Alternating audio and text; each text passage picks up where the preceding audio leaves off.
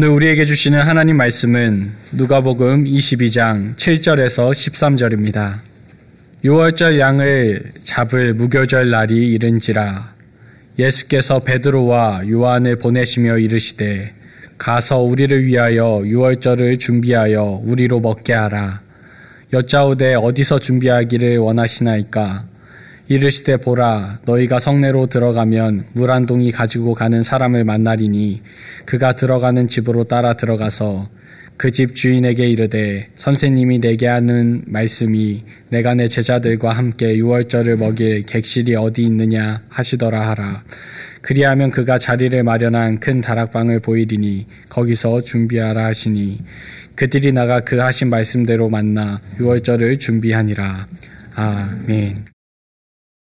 출애굽기 12장은 6월절이 어떻게 시작되었는지를 잘 증거해 줍니다. 하나님께서는 모세를 통해서 400년 동안 애굽에서 노예살이 했던 이스라엘 자손을 출애굽하게 했습니다. 하지만 바로 애굽 왕 바로는 이스라엘 자손을 순순히 내보내 주려고 하지 않았습니다. 중장비 기계가 없었던 당시에 노예의 노동력은 국가의 경제를 유지하게 해주는 최고, 최상의 수단이었습니다. 성인 남자만 해도 60만 명이 넘는 사람을 내보낸다고 하는 것은 굉장히 큰 국고 손실이었습니다. 하나님께서는 바로 왕의 마음을 바꾸게 하려고 모세를 통해서 나일강의 물이 피로 변하고 나일강에서 개구리가 올라와 왕궁을 비롯한 온 나라를 뒤덮고 티끌이 이가 되게 하고 온 나라에 파리떼가 가득하고 가축들에게 심한 돌림병이 생기고 애굽 사람들에게 악성 종기가 생기고 갑자기 무거운 우박이 떨어지고 메뚜기 떼가 몰려오고 애굽 온 땅에 흑암이 3일 동안 임하는 등 아홉 가지의 재앙이 내렸습니다. 그럼에도 바로왕의 마음은 요지부동이었습니다. 하나님께서는 모세를 통해서 마지막 재앙이 있을 것을 경고하셨습니다. 그리고 지금까지의 재앙은 하나님께서 모세를 통해서 행하게 하셨지만 마지막 재앙은 직접 가셔서 행하실 것이라고 하셨습니다. 그 재앙은 애굽의 모든 장자가 죽는 것이었습니다. 왕의 장자뿐만 아니라 가장 낮은 신분인 몸종의 장자까지 죽을 것이라고 하셨습니다. 심지어 가축도 처음 난 것, 것이 죽을 것이라고 했습니다. 어떤 큰 기업이 외국에 있는 기업과 계약을 성사하기 위해서 최고 책임자로 과장이나 부장을 출장 보내는 것과 회장이 직접 가는 것과는 차이가 크게 날 것입니다. 과장이나 부장이 가서 성사해야 할 계약이 10억 원 또는 20억 원짜리 계약이라고 한다면 회장이 성사하기를 원하는 계약은 수천억 원 또는 1조 원, 2조 원짜리일 것입니다. 하나님께서는 지금까지는 모세와 아론이라는 80살, 83살의 만년 과장, 만년 부장을 보내셨는데 이제는 영원한 기업을 가지신 창조주 하나님 당신께서 직접 나서시겠다고 하셨습니다.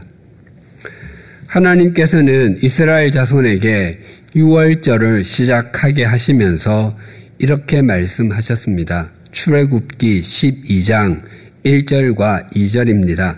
여호와께서 애굽 땅에서 모세와 아론에게 일러 말씀하시되 이 달을 너희에게 달의 시작 곧 해의 첫 달이 되게 하고 6월절은 사, 람이 만든 것이 아니라 하나님께서 만드신 것이었습니다. 또한 그것도 애굽 땅에서 만드신 것입니다. 애굽에서의 노예 생활이 죄와 죄의 노예 상태를 상징하기에 6월절은 우리의 구원과 관련이 있는 절기입니다. 또한 하나님께서는 출애굽하는 그 달을 1년에 1월로 삼으라고 하셨습니다. 그때가 당시의 민간 달력으로는 7월이었고 지금의 태양력으로는 3, 4월에 해당합니다.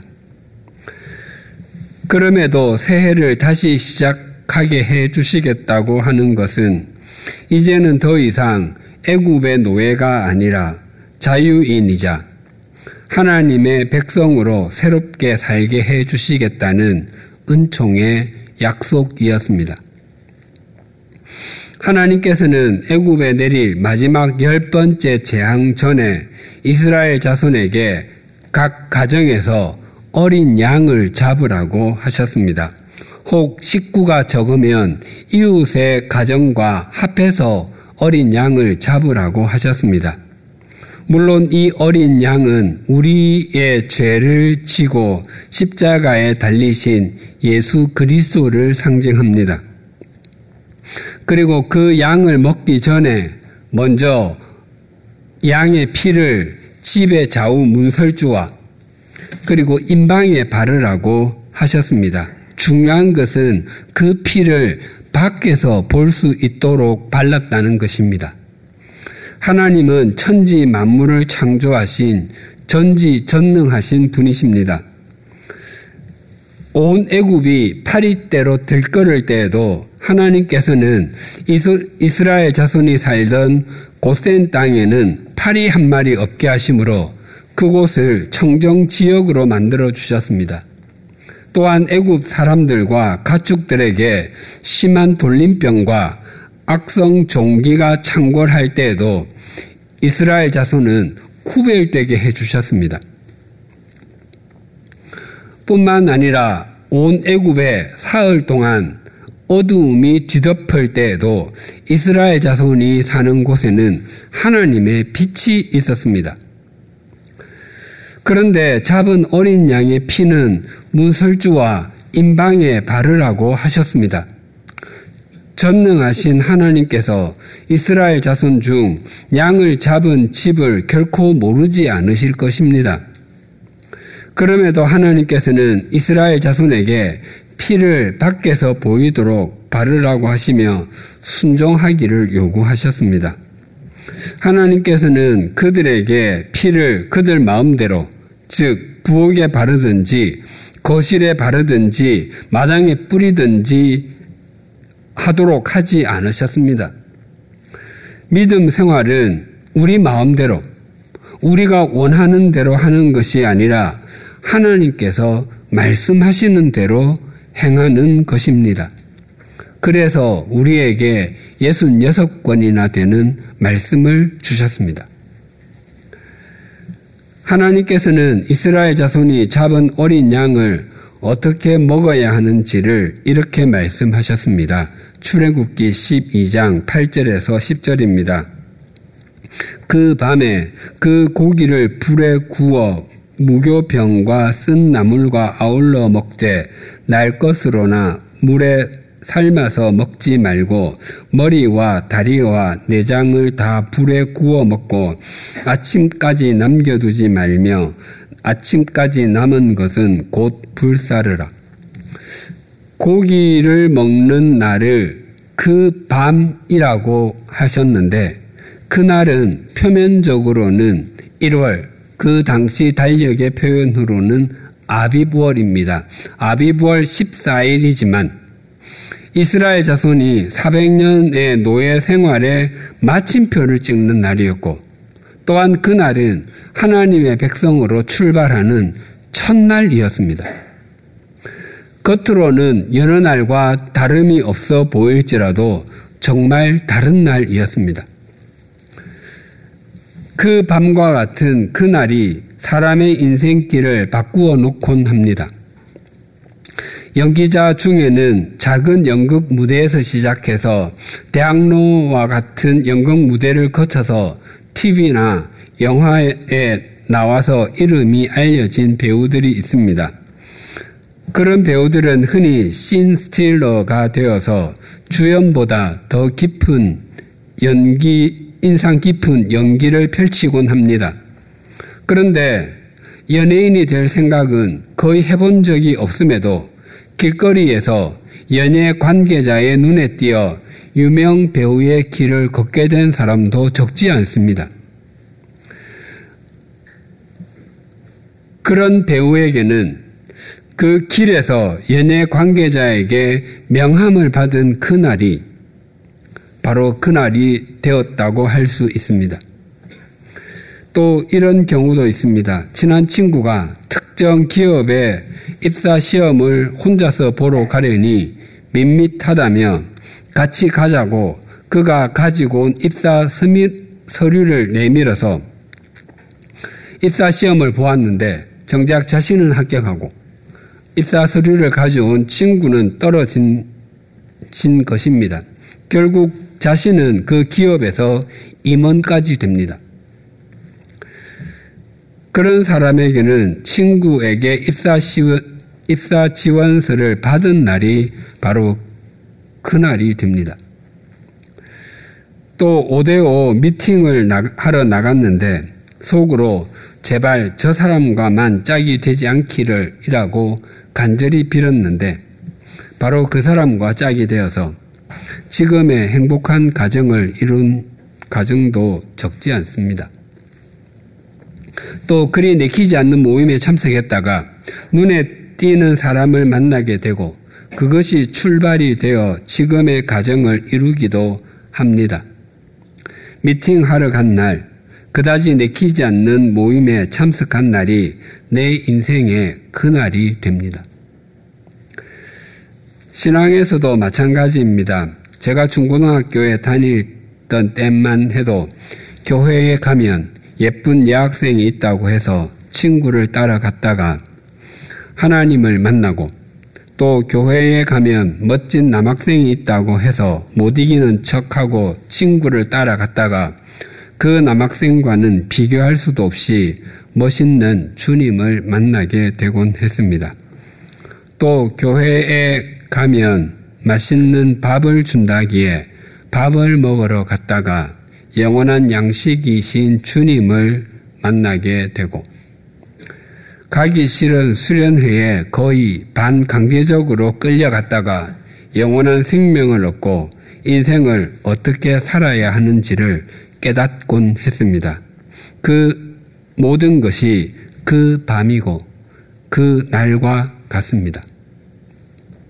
하나님께서는 어린 양의 피를 문설주와 임방에 바르고 난 후 잡은 고기를 먹는 방법도 말씀해 주셨는데 날 것으로도 먹지 말고 삶아서도 먹지 말라고 하셨습니다. 고대 이방 종교에서는 고기를 날 것으로 먹거나 삶아서 먹는 것이 일반적이었습니다. 하나님께서는 당신의 백성은 그들과 다르기를 원하셨습니다. 짐승을 하나님께 제물로 드릴 때는 모두 다 태워서 드렸습니다.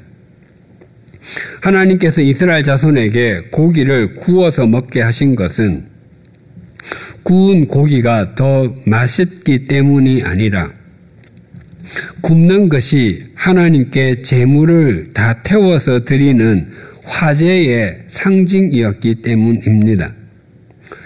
이스라엘 자손은 양고기와 함께 무교병과 쓴 나물도 먹었습니다. 무교병은 누룩을 넣지 않고 부풀리지 않은 반죽으로 만든 빵입니다. 무교병은 신명기에서 고난의 떡이라고 표현하며 애굽에서의 노예 생활을 상징합니다. 그때는 음식을 발효시켜서 먹을 삶의 여유도 없었고 상황도 아니었던 것을 상기하는 것입니다.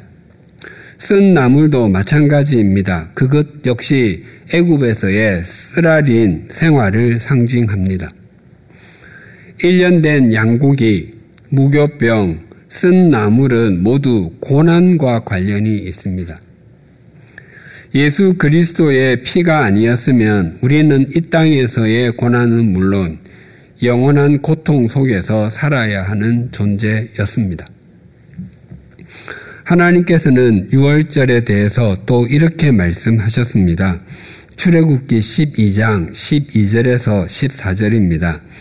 내가 그 밤에 애굽 땅에 두루 다니며 사람이나 짐승을 막론하고 애굽 땅에 있는 모든 처음 난 것을 다 치고 애굽의 모든 신을 내가 심판하리라.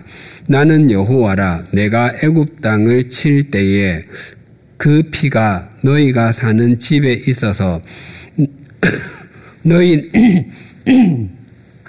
너희를 위하여 표적이 될지라 내가 피를 볼 때에 너희를 넘어가리니 재앙이 너희에게 내려 멸하지 아니하리라 너희는 이 날을 기념하여 여호와의 절기를 삼아 영원한 규례로 대대로 지킬지니라 하나님께서 애굽 땅을 심판하시는데 그 심판에서 제외되는 사람은 하나님께서 피를 본 집 안에 있는 사람들입니다.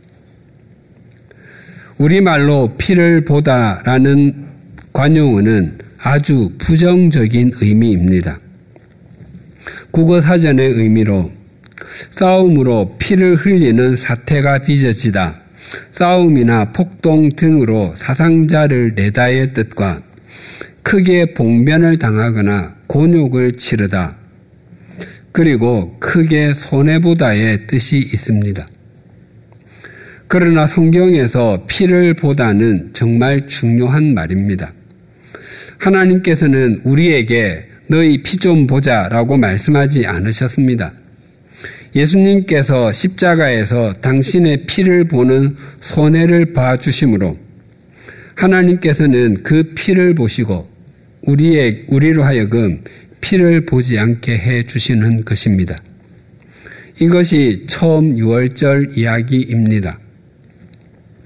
오늘 본문은 우리에게 영원한 생명을 주시기 위해서 예수님께서 이 땅 제자들과 함께 보낸 이 땅에서의 마지막 6월절에 대해서 증거합니다. 7절이 이렇게 증가합니다. 6월절 양을 잡을 무교절 날이 이른지라. 하나님께서는 이스라엘 자손에게 1년에 세 번의 절기를 지키라고 하셨습니다. 첫 번째 절기가 6월절인데 무교절이라고 부르기도 합니다. 두 번째 절기는 77절입니다. 6월절로부터 7주가 되기 때문에 붙여진 이름입니다. 그것을 날수로 하면 50일이 되기 때문에 오순절이라 부르기도 합니다. 마지막 세 번째 절기는 수장절인데 모든 추수를 마치고 저장한 뒤에 하나님께 감사드리는 절기입니다.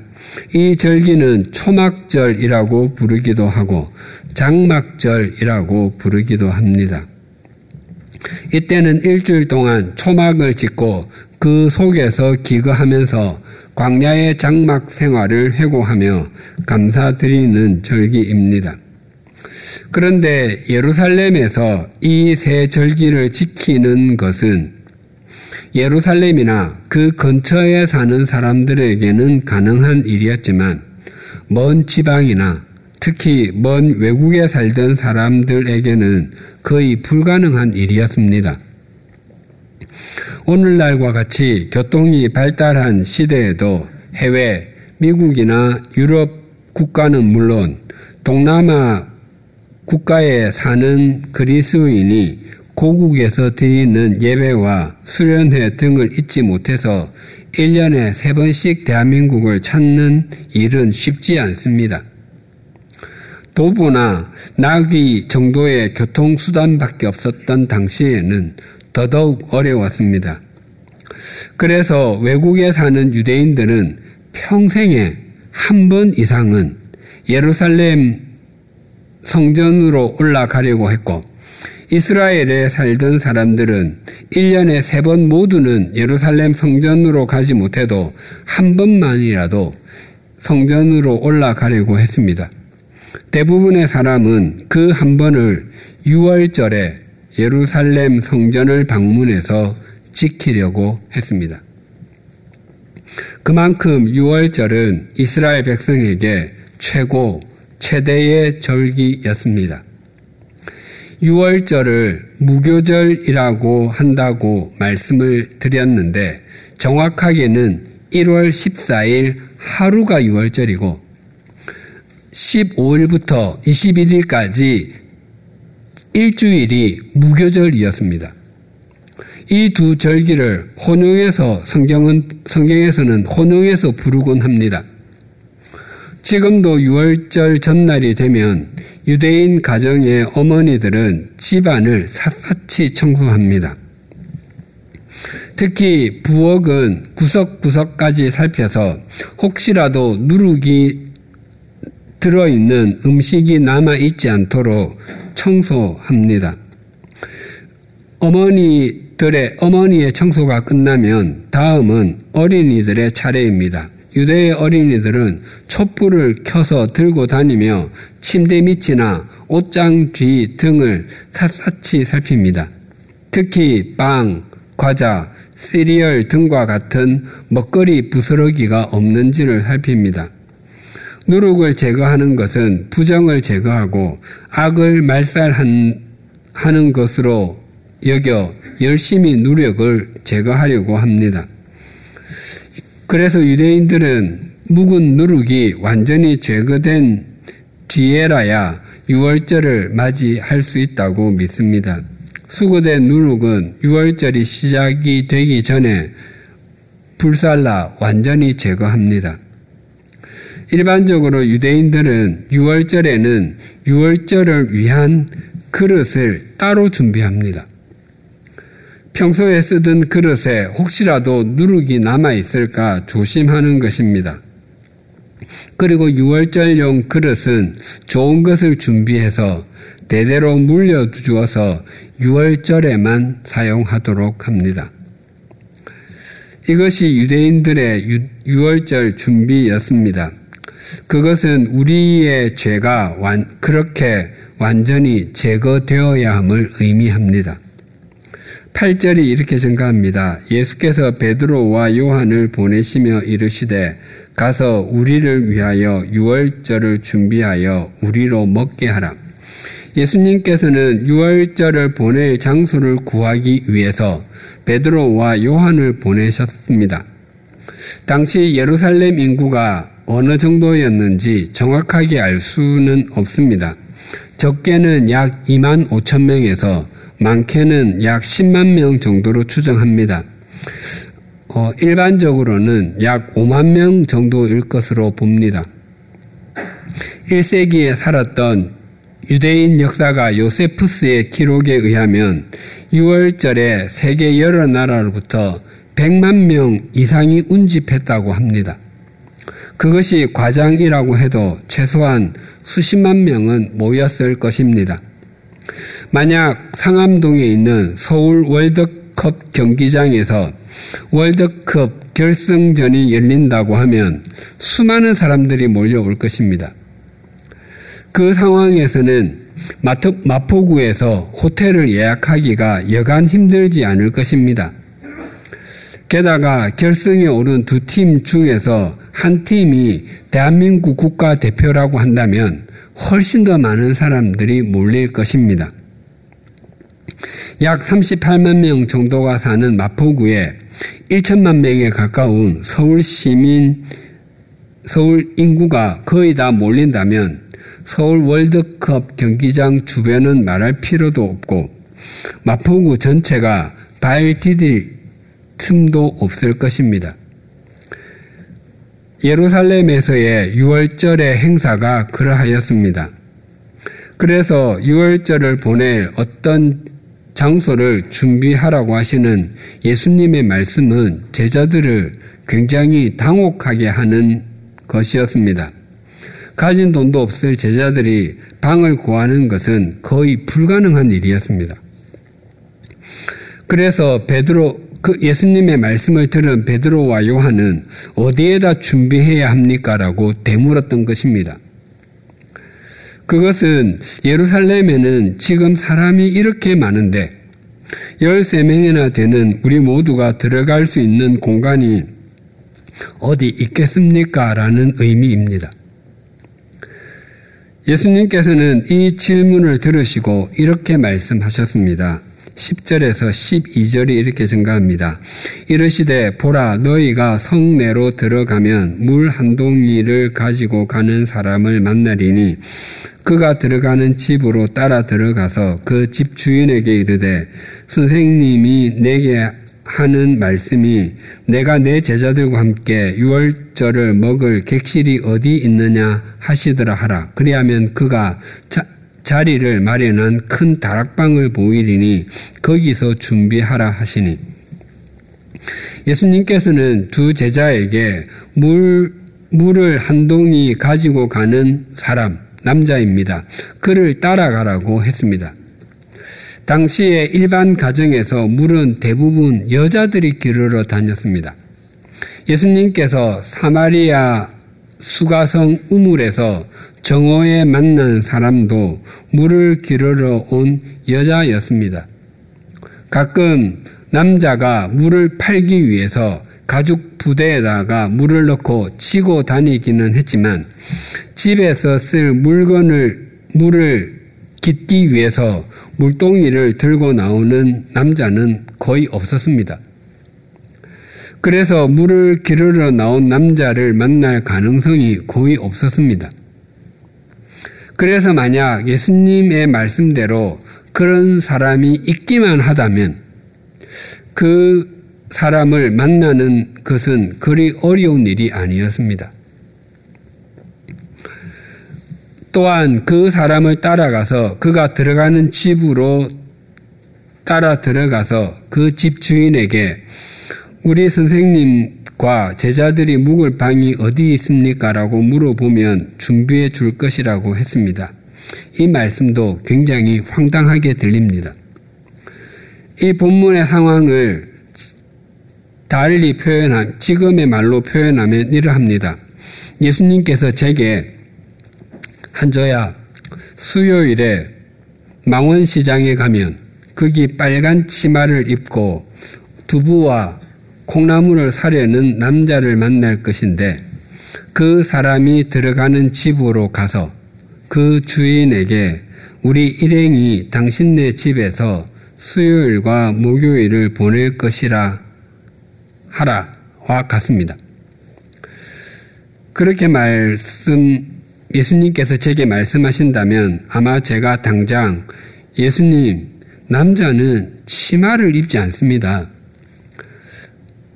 혹시 머리를 빨갛게 물들인 남자라면 몰라도 빨간 치마는 그런 남자는 없지 않을까요? 라고 답변했을 가능성이 큽니다. 또한 제가 예수님 그렇게 황당한 말씀은 하지 마시고 그냥 예루살렘에서 좀 떨어진 동산에서 겉옷을 깔고 야영, 요즘 말로 하면 비박을 하면 어떨까요? 라고 답했을 것입니다. 예수님과 그 집주인 사이에 이전에 어떤 대화가 있었는지 없었는지 성경이 말하지 않기 때문에 알 수 없지만 예수님께서 두 제자에게 그 집주인에게 당신을 소개할 때 선생님이라고 말하라고 하시는 것으로 보아 서로 알고 있는 사이임은 틀림없습니다. 당시에 남자가 물동이를 들고 물을 기르러 나오는 것은 제가 빨간 치마를 입고 망원시장을 활보하는 것보다 훨씬 더 익숙하지 않은 일입니다. 또한 그 집 주인이 자신의 집을 내놓는 것은 쉽지 않은 일입니다. 하지만 물을 기르러 나온 사람과 그 집 주인은 익숙하지 않은 일에 성실하고 쉽지 않은 일에 순종함으로 예수님의 마지막 사역을 돕는 도구가 되었습니다. 우리가 익숙하지 않은 일에 믿음으로 순종하고 쉽지 않은 일에 순종할 때 우리의 순종은 하나님의 역사의 통로가 됩니다. 13절이 이렇게 증가합니다. 그들이 나가 그 하신 말씀대로 만나 유월절을 준비하니라. 베드로와 요한은 예수님의 말씀대로 예루살렘 성 안에서 한 사람을 만났고 그를 따라가 유월절을 보낼 장소를 제공받게 되었습니다. 마지막 유월절을 보낸 그 다락은 제자들이 성령 강림을 기다린 마가의 다락방이라고 전해집니다. 그리고 물을 기르러 온 사람은 마가라고 말하기도 합니다. 그 유월절은 예수님께서 이 땅에서 보내신 마지막 유월절이 되었습니다. 그리고 예수님께서는 그 마지막 유월절을 첫 성찬이 되게 하셨습니다. 그래서 우리는 지금 유월절을 지키지 아니하고 성찬식을 합니다. 그리고 유월절을 가진 사람은 그에 걸맞은 삶을 삽니다. 제가 중고등학생이었을 때부터 다녔던 교회는 청장년이 매주 130명 정도, 중고등학생이 50명 정도 예배를 드렸던 규모였습니다. 제가 중고등부에 다니며 처음 봉사했던 것은 중학교 3학년 때 중고등부 예배 추보를 만드는 일이었습니다. 목요일, 목요일에 학교 수업을 마치고 학교 도서관에서 추보를 만들었고, 금요일 수업을 마치고는 인쇄소에 갖다 맡겼고, 당시 복음성가와 같은 악보와 같은 것들은 기름 종이에다가 철필로 쓰거나 그리고 등사기로 밀어서 직접 만들었습니다. 그리고 토요일 수업을 마치고는 그 주보를 찾아서 주일에 중고등부 예배 시간 전에 교회로 가지고 갔습니다.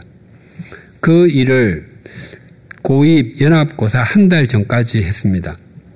연합 고입 연합고사 한 달을 앞두고는 교회 학교 선생님이 이제는 시험 준비를 해야 하니 그만하는 것이 좋겠다고 했습니다. 고등학교에 가서는 고등부 회장을 했습니다. 그래서 문학의 밤이라는 행사를 만들고는 친구들을 초대해서 찬양과 신앙송, 연극 등을 보여주고 함께 음식을 나누었습니다. 또한 예수 믿지 않는 친구들을 초대하기 위해서 친구 초대의 밤도 만들어서 찬양과 연극, 복음 제시 등으로 제 학교 친구들을 여러 명 전도했습니다.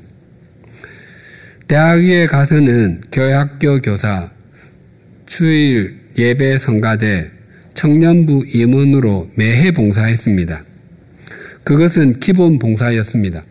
그 외에도 교회의 절기나 행사를 위해 지금은 현판을 달듯이 글자를 파서 달았고 겨울이면 예배당에 난방기를 설치할 때 연통을 달기도 하고 성탄이 가까워 오면 예배당 옥상에 올라가 전구를 장식하는 봉사도 했습니다. 무엇보다도 열심히 했던 것은 청년들과의 성경 공부였습니다. 당시 교회가 청년부를 위한 교역자를 둘 형편이 아니었기에 기독교 서점에서 함께 나눌 만한 성경 공부 교재를 찾아서 말씀을 배우고 나누었던 시간은 참 행복한 기억입니다. 그리고 신학대학원에 진학해서 고등부 전도사가 되어 교역자로서의 첫 걸음을 걸었는데 지난날의 교회에서의 섬김과 봉사는 모두 그때를 위해 하나님께서 준비시킨 것이었다는 것을 깊이 깨닫게 되었습니다. 첫 교회 주님의 교회에서 교육 전도사 2년 6개월, 교육 전임 4년, 교구 전임 2년 등 총 8년 6개월을 섬겼습니다. 교육 전임을 하면서 초등학교 유년부, 즉 1, 2학년 부서, 소년부 5, 6학년 부서, 고등부, 대학부, 청년부 중에서 한 해에 두 부서씩 섬겼습니다. 물론 후에 작년 교구도 했습니다. 그리고 제네바 한인 교회로 가서 섬기게 되었습니다. 저는 외국에서 교회를 섬기게 해달라고 한 번도 기도한 적이 없었습니다. 또한 그럴 생각도 없었습니다. 그러나 하나님의 인도하심은 제 생각과 많이 달랐습니다.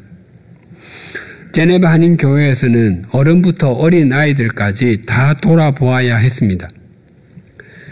제네바에서도 동일한 깨달음이 있었습니다. 지난 교회에서의 섬김은 모두 그때를 위해 하나님께서 준비시킨 것이었다는 것을 절감했습니다.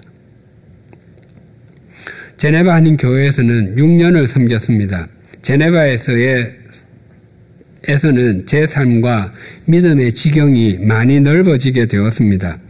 그곳에서의 사역 그제 능력으로 감당할 수 없다는 사실을 절감했기에 많이 두려웠습니다. 저는 망망대해에 떠 있는 인력 편주같이 여겨졌습니다. 그래서 예전에도 말씀드린 적이 있는데 제 서재에서 의자에 앉아서 기도를 드리려는데 저절로 방바닥에 무릎이 꿇렸습니다.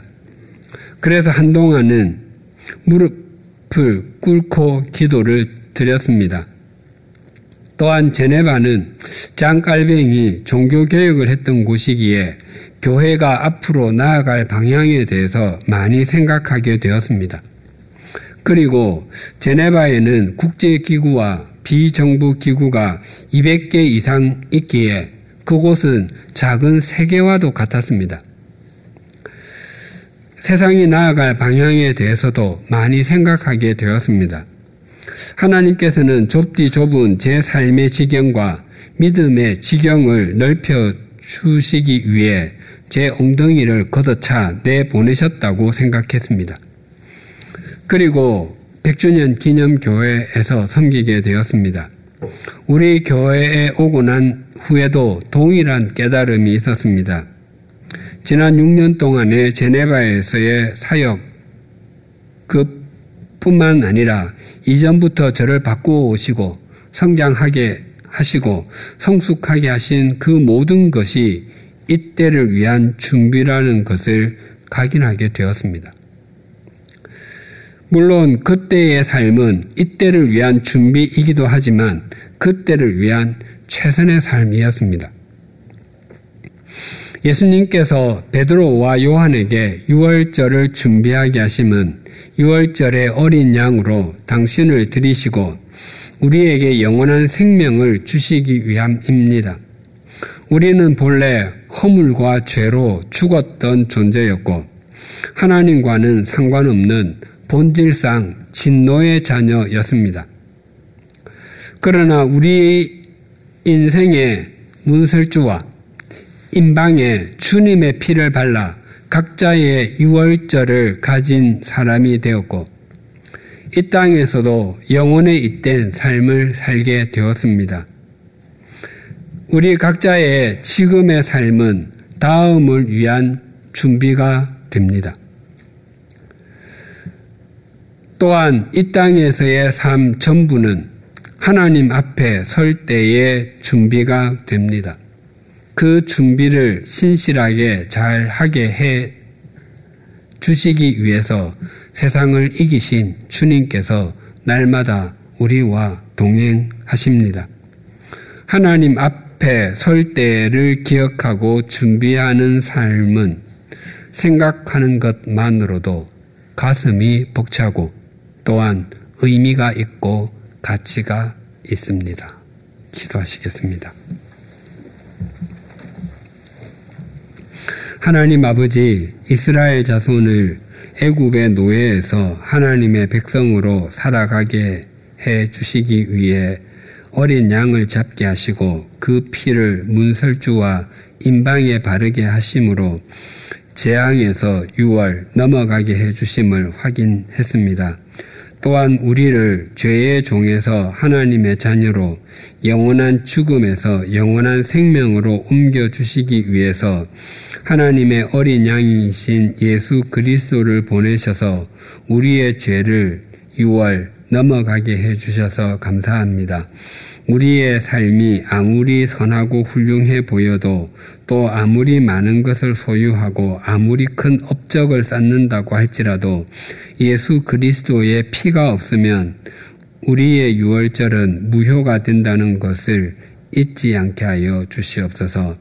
더 나아가 우리가 가진 유월 더 나아가 우리가 단지 유월절을 가진 것에만 만족하며 살지 않게 하시고 유월절을 가진 자다운 삶을 신실하게 살아내게 하여 주시옵소서. 지금 우리에게 허락하신 삶의 자리에서 신실함으로 그것이 다음 삶의 자리를 위해 하나님께서 준비시킨 것이 되게 하시고 우리의 이 땅에서의 삶은 이 땅에서 마지막 숨을 내어쉰 후에 서게 되는 하나님 앞에서 샘하심을 받는 것에 준비가 되게 하여 주시옵소서 예수님의 이름으로 기도드립니다. 아멘.